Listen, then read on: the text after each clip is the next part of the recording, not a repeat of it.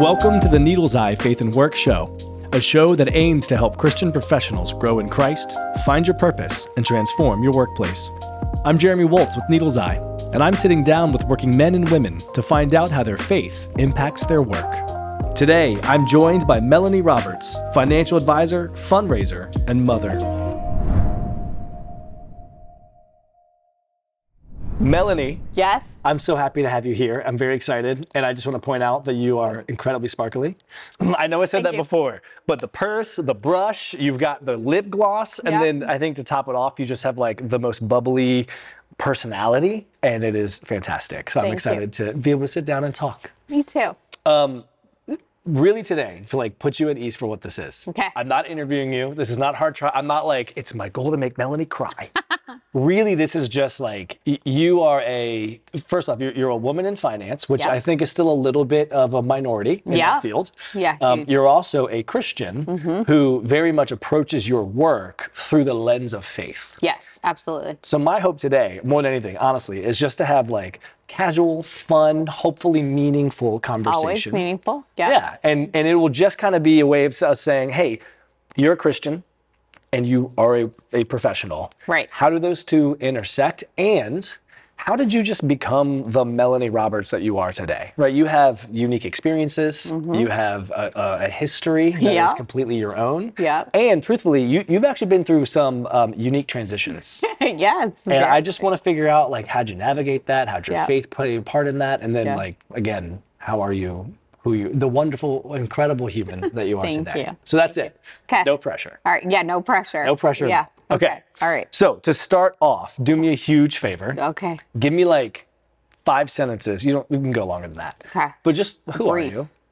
Yeah, Okay. brief. Just like who are you? You know, Yeah. Mm-hmm. what's your name? What do you do? Both professionally, but like, what do you do just to enjoy your life? Right. Uh huh. Okay. So my name is Melanie Roberts. I'm a financial advisor. Um, I'm a mom. I'm a single mom. Ooh, yeah. Uh, I somehow got roped into coaching soccer. Oh God. Did you play soccer? Nope. Okay. Nope. didn't didn't play soccer. Didn't play any sport. Wow. You throw a ball at me, I, I'm more than likely going to move out of the way, not try to engage. So this wasn't like a wow, Melanie's really fit for this. It was no, No. one else was willing. right. And Got if you want your kid to play soccer, you coach Got it. because there's not a coach available. Um, and that was three seasons ago. Has your team ever had a winning season? Um, we don't really keep score. All right, fair enough. Right? Like Fair enough. So they're young enough that they are not really um, keeping score that much. It's more about like a rec league and team development. I Yeah. try to make sure that they're good people Sure. and then good soccer players, and then maybe we win some games. It's like the Ted Lasso approach. Yeah, yeah. So so that's the that's the order of, Okay, of got it. how I try to uh, coach them. They all have fun, so that's super important. So financial advisor, Mm-hmm. single mom, soccer coach extraordinaire. What else you got? Yeah. Um, so I have a camp that I absolutely love that is in Illinois.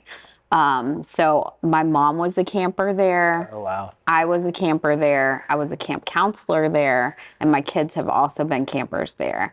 So that's like my one thing every single summer is I go back for the weekend Oh, wow. and um, we all get together. Is this like a summer camp or like interesting? Okay, that's kind of Mm-hmm. Yep. cool. I'm guessing that must have like some sort of formative experience. Oh yes, influence on your absolutely. Yeah, absolutely. I wouldn't be who I am today. Like my um my oldest son calls me nature girl because he's like, you just love to be outside, and I was like, yes, I love to be outside. I love to be in the woods. I love to do all things outside. to be honest with you, I never would have guessed that about you.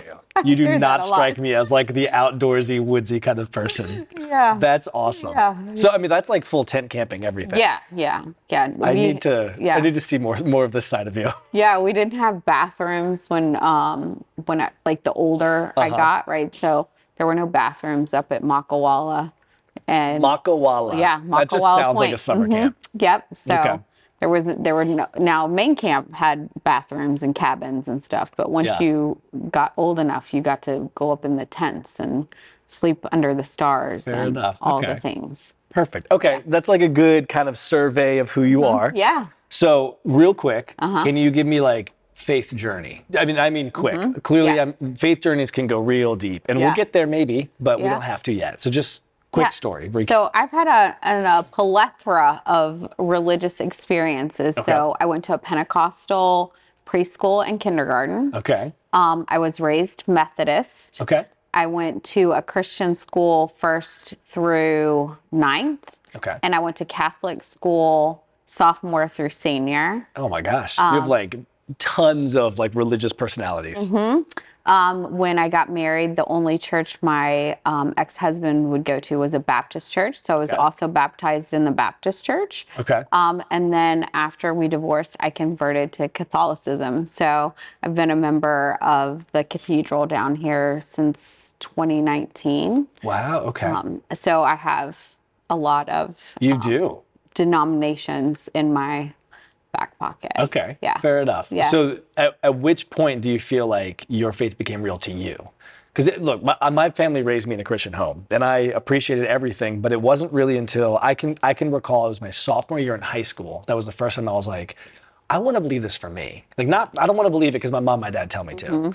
So when when did that happen? Oh, that was really young. So probably six. My mom almost died. Oh, Um, yeah, so she almost died. She was in the hospital when I was six years old. wow, that's So terrifying. yeah, so then Yeah. absolutely, and and I've seen God work like at a very young age. So she almost died when I was six.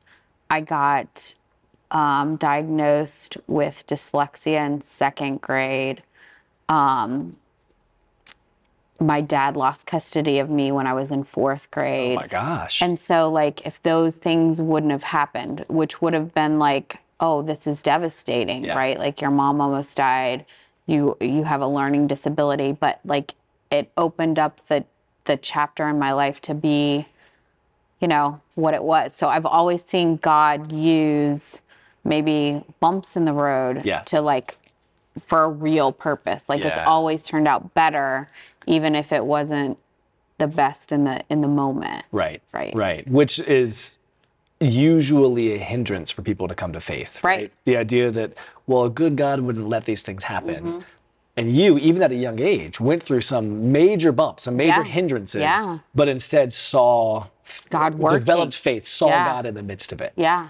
That's- well, I mean, we wouldn't have gotten through it. Yeah. And and my dad wouldn't have lost custody if those things wouldn't have happened. Like it would have been a longer, more drawn out thing. Uh-huh. And so, like, yeah, God put that bump in the road. My report cards got taken into court, and this is what's going on, right? Yeah. Like, and this is clearly affecting her. Right. And then I was able to just live my life, and, you know, my grades went up and all the things. So, Wow. Yeah. And I mean, I would say that that, for lack of a better way to put it, like those are humble beginnings, right? Mm-hmm. Yeah. Humble beginnings, but then you went on and, you know, clearly your life got figured out or, you know, the circumstance your living situation, all that your mom luckily recovered, it sounds yeah. like. Yeah. Yeah. She's And fine. you went on to get into politics, which is not finance. Yeah, no, it's not. and It's not finance. No. So, um, I went to college at a little town, like a little college town in uh, eastern Kentucky. Okay. So I did the first two and a half years there in Morehead, and then I transferred home to U of L and graduated there. But um, and I thought maybe pre-law ish thing, um, but I took an internship uh, when I was in Louisville to work at the state house and I got bit by the political bug. I was like, because I could see a bill start at the beginning Yeah. and end, and like all of what went into that and the compromise and all of that. And I got bit and it was it was over for me. So that was the internship was in 2002. Okay. Um, so it was January of 2002. And then I went and worked for the state party that fall Wow. and um, had been in politics from 2002 to 2017, 2018. Okay. And that, Yep. And, and I don't, I don't want to sit in the politics for too long, Yeah. Mm-hmm. but I think it's interesting that you know politics is one of those that there's the there's the faithful party, there's the you know kind of non-faithful party. There, Yeah. There's all these kind of views about faith and politics. Yep. But you, you know, again, from a young age, were able to see God through the struggle, through Mm-hmm. the challenges. And two things kind of to that I want to hear more about. One is how did that impact your ability to engage in politics behind the scenes? Mm-hmm. Yeah. You were behind the Yeah, veil of a I lot was of behind this. the scenes, yeah. And I imagine faith had to be Oh, a crutch, absolutely. if nothing else. Absolutely. So I want to hear about that. Yeah. And then I also really would love to hear about like how did you just choose to make the transition out? So take that as you will. Yeah. So I think that the problem with politics and with people is that, um, but it's especially shown in politics, is that political people want to tell you that your morals and your faith are wrong. And I never felt that way, right? I I had been exposed to so many things and different beliefs that I never sat across from someone and said, what you believe is wrong, Yeah. what I believe is right, right? And I think that in the olden days in politics, right, they would sit at a table, they would have dinner as families together, they would, there wasn't the, the noise, Yeah. right? There were real relationships that were built, and so it was easier to get things done. Now it's I'm right, you're wrong mm-hmm. but we're really not solving the problem right it's not it's it's it's i would rather be right than make the world a better place Yeah. and so i always the one candidate that i worked for had a um had a 100% rating with virginia free which is the business like even better than the chamber here and 100% with the league of conservation voters which is the environmental people right. don't tell me it can't be done. Yeah. Right? Like he was able to do it not because he's like the end all and be all, but because he was smart enough to know like how do we put this policy in place that's not going to hurt the environment but also not going to hurt business because we need both Yeah. right? So it's not always a right and a left. It's a how do we come together Yeah. and truly listen to people and what's important to them and then move the needle forward. The needle, right? ne- yeah, Move the yeah. needle forward. so, I mean, that's, I learned that. And I learned that, like, you get a whole lot more done by just having the conversations and not passing the judgment. Yeah. Because more than likely, if a legislator's bringing a bill to the floor, he's got a reason, right? There's some there's a story behind that. So let's figure out what that is. Mm. How is it affecting him? What is the real goal here? Because half the things that go through the General Assembly, I can tell you, have to get fixed the next year because they have unintended consequences that you know, so like what are the intended consequences and how can we come together? And that was what I loved about politics. It wasn't the fighting or the I'm right and you're wrong, but it was like at the end of the day behind the scenes, how do we really move Yeah. this forward and how do we really help people mm-hmm. Be better, the world better, right? And that's what I loved about it. Yeah, So, that makes sense. yeah. Everything you said, I think, is great because Yeah. e- even the way you described like what you actually loved about politics sounds like there are some biblical concepts. I mean, Mm-hmm. some like fa- not passing judgment and working about how do we actually work together. And honestly, one of the big things, and, I, and I'm guilty of this. I look at policies that are put forth, and if I don't agree with them, I don't think about the politician and the the person behind it. I usually just think about how like this is so terrible and I can't believe they're doing this and they're pushing this agenda or or whatever the case is. And the humanity, e- even I'll do this. I rip the humanity away from it. Right. And everything you're describing is let's remember the humanity. Mm-hmm. Let's remember essentially that everyone, even the ones putting policies we don't agree with, Mm-hmm. are created in the image of God. How can we work together for a positive outcome? Right. All of that to me is like, oh, there's there's faithful concepts Mm-hmm. at play. Well, and, and the judgment piece is like huge for me. Like I had, so my my my delegate got put on the seventh floor. He was a freshman delegate. He was super young. He was 35 years old. He got put like in the back corner closet, right? So the other party, there was only one of him, but two on that whole wing. So the other party occupied that whole wing. Mm-hmm. He was a freshman legislator. I was a freshman legislative aide. I don't know what the heck I'm doing, Right. right? Like, I'm, uh, you know, I've seen it in Kentucky, but this is a completely different beast. And I'm running out in the middle of the hallway, like, somebody help me. Like, I can't, I, right? And there was all these people that rallied around me Oh, wow. that had different beliefs than me and knew that I was associated with the other party, Right. a freshman. They didn't need me. They didn't even need my delegate, right? But they they rallied around me And then my party wouldn't talk to me because I was friends with these people. Mm, right. And I'm like, listen, do we have 100% of the delegates here? Because last time I checked, we didn't. So you can't get anything through anywhere unless you have a friend on the other side of the aisle. So who's the smart one and who's not the smart one, Right. right? And when I got to the governor's office, it was the other party. I got a letter sent to the governor's office. Um, I can't remember if he wrote it to me or he wrote it to the governor, like, congratulations, I know that you're great for the Commonwealth, all this. And we hadn't, I hadn't worked with him in three, four years Oh, wow. right? And so it's like those kinds of things, those sorts of relationships. And he was probably way far away from my delegate. And so he could have assumed I was way far from him too. Right. But he still sent that letter, Yeah. right? I still have that letter even today, right? wonderful. So it's those types of relationships that you call on because that trust is built, that faith is built, that Mm-hmm. I'm not coming for you even if we disagree. Right. And so I think that's what's wrong with politics today. I think that's what's wrong with like relationships today is Mm-hmm. like there doesn't have to be a right and a wrong. There just has to be a like community coming together to like move things forward. Yeah. Okay.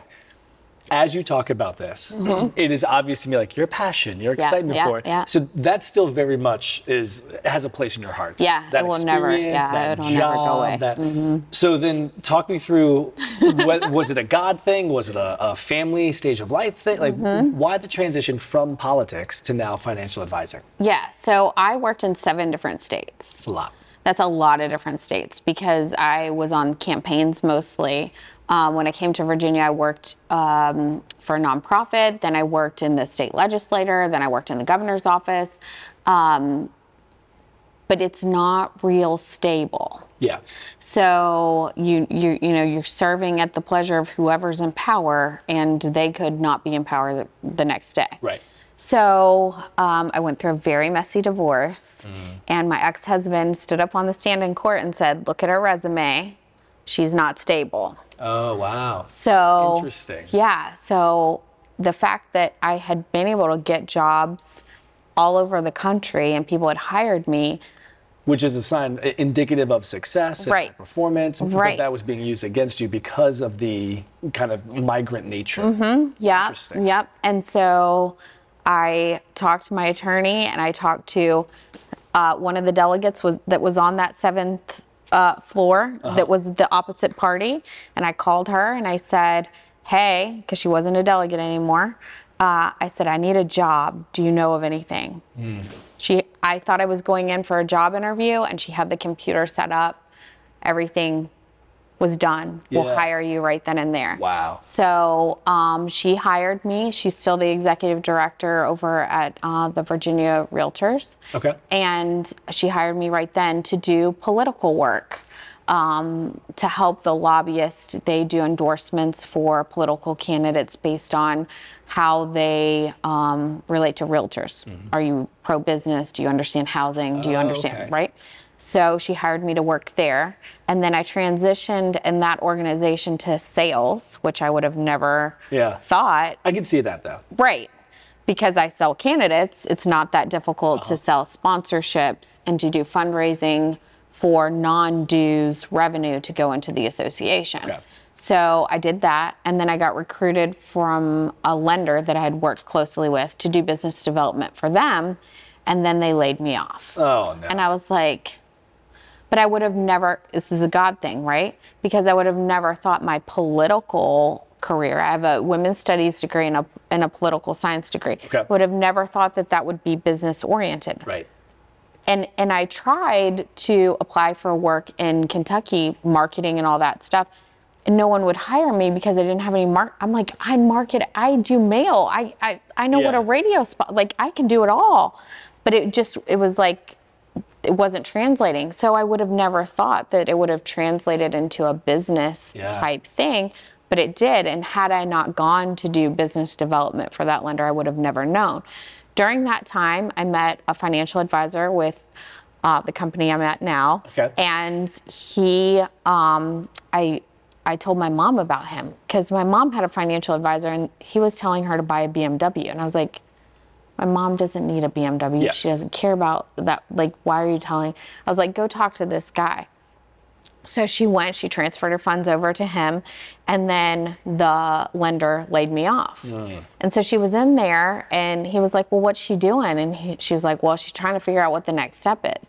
And he was like, She'd make an excellent financial advisor. Wow. And so that's how that happened. So So, you went through because I didn't know this. I thought you went from politics to financial advising. You worked like seven jobs in between. Yeah. And luckily, the relationships you built, the kind of you know the the trust first approach you take, Mm-hmm. Yep. that really seems to have been the the relationship difference that you needed to be able to find these yeah, things. God always put someone in my in my path, right? I've only had two jobs in all of those jobs that I didn't know someone, right? Mm-hmm. So I'd make it I'd made an impact on them. They trusted me, they'd seen my work. And so it was all it always opened up the doors. And so after the lender laid me off, I was hard. I was like, I, I don't want to be in corporate America. Like if you're not gonna put the client first, if you're not gonna do right by people, I don't want to be a part of it. And this company, like said from the beginning, you do put the client first. You this is this is our role is to serve. And I was like, oh, okay, Yeah. okay. Yeah. Yeah. And then like God also took me through this that I haven't had a standardized test since I was in high school. I was getting ready to ask because testing is, difficult. Yes. for so, financial advising. Right. And I have dyslexia, Mm-hmm. which never had been a problem since I was a kid, like since I was learning to read, because I just worked harder, right? I just studied longer. What would take you an hour and a half to read and comprehend, it was going to take me two to three hours. Right. Right. So I would just work harder. Well, when you're testing and in a chunk of time, like I never had to been through that before. Like Right. it was, it was the I would rather eat glass than do that again, right? I would, but I got through it. I failed the first time. Okay. I took the seven. I failed the first time. I took the sixty-six, but I passed the second time, and that is truly a God thing because I I would have never gotten through it without Yeah. the Lord for sure. I want to press into that a little bit. Yeah. Because you, you've talked about going through a messy divorce. You're a single mom. Mm-hmm. You get laid off from this lender. I mean, so there's a, there's a, a moment where you have to feel like your life is spiraling. And luckily, through you know your personality and through your own credentials, but also through your mom having this conversation with a financial advisor you set her up with, Mm-hmm. he kind of lays this this seed of well maybe she should look into this industry. Yeah. How did you overcome the, you know, fear of inadequacy, the struggle of having to learn a whole new industry and take mm-hmm. all these tests, mm-hmm. all while, you know, managing your own finances to take care of the two kids that mm-hmm. you're raising kind of on your own? Like, Yeah. how do you? Because you're probably, I'm guessing, not in your early 20s at this stage. No, You're- no, no, I'm you would be 43 now. Yeah. Okay, so Yeah. and this happened a couple of years ago. So yeah. you're late 30s, early 40s, which is by no means Young a young chicken, professional, right, yeah.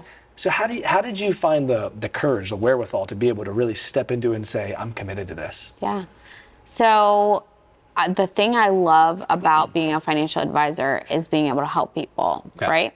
So when my when I was 13, my grandpa, I was my grandpa's girl, right? I was grandpa's girl. My grandpa got sick. Okay. He was a GLAD factory worker in Illinois, right? So he was and he retired World War II veteran, right? So old, like old guy. My grandma was a switchboard operator at the hospital back oh, when you had to really unplug and plug Yeah. back in, right? So these are blue collar people, right? But they had done enough planning. They had a financial advisor. When my grandpa got sick, it was okay, right? Everything was taken care of. My mom quit her job in Kentucky and moved home to Illinois and took care of my grandpa for the end of his life. Wow. If that financial advisor hadn't had everything set up, there's no way my mom could have forewent her income Right. and gone home and taken care of my grandpa. But the piece that that allowed my grandma to have my mom there, Right. my grandpa, because he wasn't in a hospital, he wasn't in a nursing home, there was someone able bodied there, gave my family such peace that if I can do that for somebody else, Yeah. right? That that feeds my soul. Are the financial conversations easy? No. Right. You know, they're not easy conversations. But if you have that trust and you have that rapport with someone, then those conversations become easier. They become easier to talk about money. People don't want to talk about money. They don't want to talk about if they if they get sick. They don't want to talk about if somebody dies. Mm-hmm. They don't want to talk about those things. But if you trust someone that's sitting across from you, then then then it becomes easier Yeah. and then we can plan and then we can we can get to the place that we want to be and it's different for everybody right but the ability for me to sit at somebody's kitchen table with them when their husband's in the other room Right. on hospice mm. and we're just making sure everything's planned right Yeah. i go to the funeral home with them right like we're going to pick this out we're going to we're going to do this and so for me being able to do that is a is a God thing, right? That's how I have those tough conversations is because God just leads me to serve, right? Yeah. To and that fills my soul. Yeah. That that makes me happy to be able to do that for another family. So, one, I think all that is incredible. Even the story about uh, whether you knew it or not. I mean, the fact that this financial advisor was able to help your grandfather and grandmother set up so well, and then to be able to step into the industry, likely as a complete detour from anything you planned for yourself. Mm-hmm. Yeah, I think yeah, that's kind of beautifully poetic. Yeah. But then, even hearing you describe all of this at this stage now, because you've been in it for a few years. Yeah. Do you look at it now and say, "Oh, this is this was actually what God wanted me to do"? Mm-hmm. Yeah, absolutely. And I don't think I'll ever get the political bug out of me, right? Like cuz it's it's just in me, I it's a much more micro. I can see the results much quicker. Yeah. I can give people peace much quicker. I, they call me and ask me questions, you know, because they don't want to make decisions without my feedback first. And sometimes it doesn't have anything to do with like what I'm offering them, right? It just has to do with like their life, Yeah. right? Like I have, I have a guy, a client that calls me about real estate, and I, you know, I'm not in real estate, Right. But these are financial decisions. Is it a good investment for you? Like these are the kind of conversations that we have, and he wants to buy a beach house for his mom Oh yeah. right? Like it's not for him. Right. He wants to buy a beach house for his mom because his mom was a single mom, you know, like trying to make it through and he wants to reward her. She fought cancer, right? Like Mm-hmm. Wow, all of these things that if you don't dig deep to figure out why, right? Cuz some financial advisors just give me your money, I'll grow it here. Right. Right? Right. But that doesn't get you Mother's Day at the beach Yeah. Yeah. right? I, I can make you a lot of money, but if it's Mother's Day at the beach that we really want, Right. like let's figure out how to get you there. And everybody's different, Right. right? Like my goal, I don't I don't want to travel when I retire. Like I want to sit at a lake house and read a book in a hammock, right? Like Yeah. I don't want to go anywhere. I don't want to do anything. I want to just rest. My best friend, she's a month different than me. She wants to travel when she retires, Right. right? So like it's different. We're the same age Yeah. right but it's different for everybody so you got to find out what that what that is and then let's get you there Yeah. and and weigh it with the peace of mind like i have people that are afraid of the market i can make you a lot of money but if you can't sleep at night what's what's Right. that going to do Right. right so we've got to get you comfortable and this is why we're making the choices that we're making and i've got you know people asking me about cds and i'm like okay well we can lock this down at 5% or i can put you in a money market for 4.8 which one do you want to do Right. right? Yeah. We can make a little bit more money here, but it's not liquid. Yeah. that's so, you know, like you choose. We can make that extra 2%, Mm-hmm. Yeah. point two percent, Yeah. right? But. So, thinking about all of this realistically, and you know, you be as careful or however you want to be with this. When you look at the way that you engage the the business of financial advising, can you point to any ways that it's like the way I do this is markedly different than non-Christian counterparts who the exact same job and they and they may be profoundly kind, wonderful people. So you know, just because someone's a non-Christian doesn't mean that they're morally bankrupt, right? That is that is clearly not the case. Yeah. But are there ways that you go? I can point to ways that, that the way I do it's a little set apart. It's a little bit different because of my faith. Yeah, I, j- I don't know how I get paid, right? Like, I don't, uh, the commission, the way that we're set up, like I was on sal- like a bigger salary in the beginning and less commission, and then it, it, it comes down. I can't tell you how it comes down, when it comes down, right? Like my goal is to help people and I do right by them and God provides. Yeah. Right? Like it's not a I don't look at my numbers. I don't know how many times I've been on calls and they're like, uh, "What's your number for?" th-" I don't. I don't know. Yeah. I don't know what it is. How like ask me how many how many conversations I had this week that I helped someone. Someone sleeping better tonight because we had a conversation. You even That- judge your success Yeah, differently. absolutely. Absolutely. Because I also am not 25 years old with, you know, 60, 70 hours a week to spend on my business. I'm like, have 20 maybe one week because I have kids. Yeah. So I try to make it up the next week. But at the end of the day, they're only young once and they're only going to want me around for a little bit, right? Yeah. And then they're going to be like, peace out, mom. Yeah. And I'm like, okay, you know? So, I mean, my priorities are different than the making the money, Yeah. right? So I just, the Lord continues to provide and I just keep doing the work. Yeah. Talking about financial stuff in general, I think um, money and God don't always seem to go together. So working in a field that is very financially driven, I think can be almost counterintuitive for people who are like, oh, you, you, you look at your job as a ministry? But I think there are, rather than having the conversation about the unique challenges, I think there are some really unique opportunities that you get. And you've talked a little bit about, mm-hmm. you know, you're sitting at a kitchen table with somebody whose husband's on hospice in the other room. Mm-hmm. That's a level of vulnerability and intimacy that mm-hmm. most most service providers don't get Yeah, with their clients. yeah, So if you were looking at what you do and you think, you know what, there are some really unique opportunities I have, what would those be? So I mean, I think sitting at the at the table when people are sick, but also like a lot of advisors don't talk about charitable giving as a priority, right? Like eh, um, the clients that I want to grow are going to have to take required minimum distributions out of their retirement account. Well, what if we talk to them before they're required to pull that out, right? And we say, okay, and I have clients that I do that it's a pain in the rear because she wants to give to 10 different, Yeah. right? But let's have a conversation in December about who you want to give to and we can give more to those to those organizations and to those charities and to your church because if it's not hit your bank account.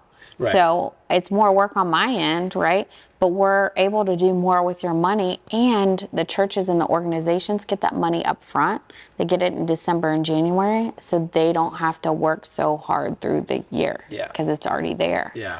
Right? So it's better for everybody. And then also, there are tax strategies that we can use to benefit the charities, like when you pass away, and mm. insurance policies, right? Like, it doesn't all have to be going to your kids or your grandkids, yes, but I have clients that don't have kids or grandkids. So what do we do with those with those dollars that you've worked hard for?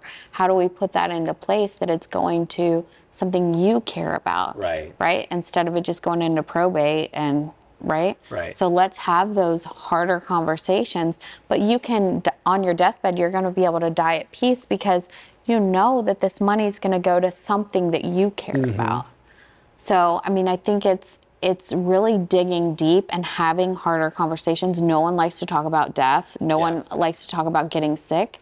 But if we have those conversations, like we can really maximize your beliefs and your charity and your Yeah. giving and all of the things. Well, one of the things hearing you describe this that I think is really incredible Th- through Needle's Eye, one one of the things we talk a lot about is um, leveraging your influence in finances, your influence in resources, in order to you know maximize your impa- impact for the kingdom of God.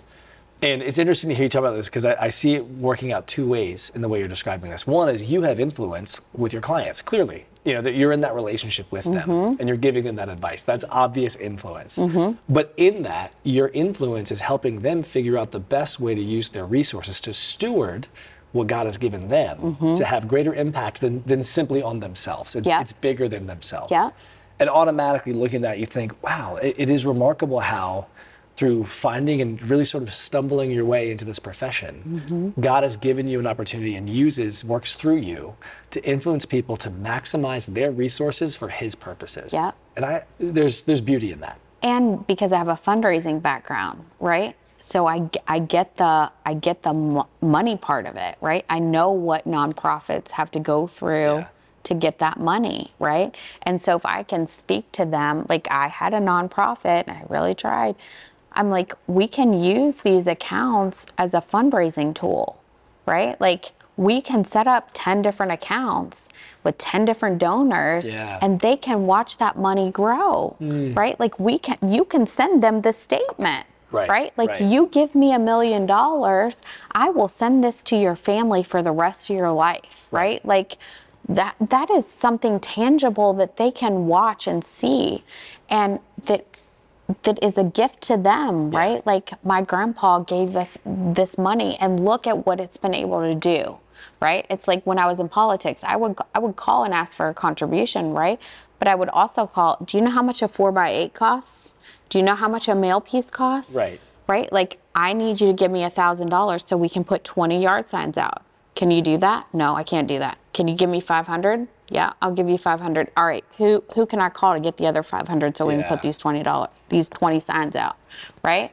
So I know the value of that and when people can see it, Yeah. then it grows. Yeah. Yeah. And you're looking at these are fairly mundane tasks, but you can see the greater significance behind it. Mm-hmm. And again, I, I think that is this beautiful kind of biblical picture of this is what work is. Work might feel mundane. It might feel like just something I do Monday to Friday. There is a greater significance behind what we're doing, and God can use it for Mm-hmm. Yep. profound things. Yep.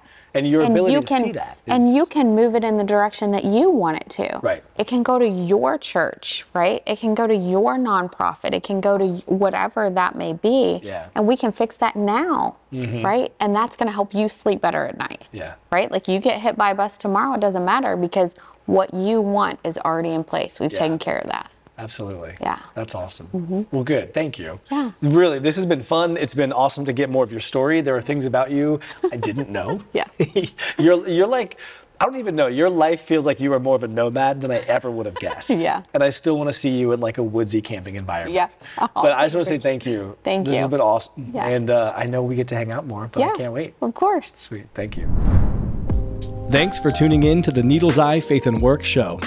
Please share, like, and subscribe if you enjoyed this episode and want to see more. Needle's Eye is a faith and work community based in Richmond, Virginia. We are a nonprofit organization that seeks to help working people grow in Christ, find purpose, and transform the marketplace. Check out Needle's Eye online at www.needleseye.org. Here, you can find more content, check out upcoming in person events, and learn more about partnering with us financially.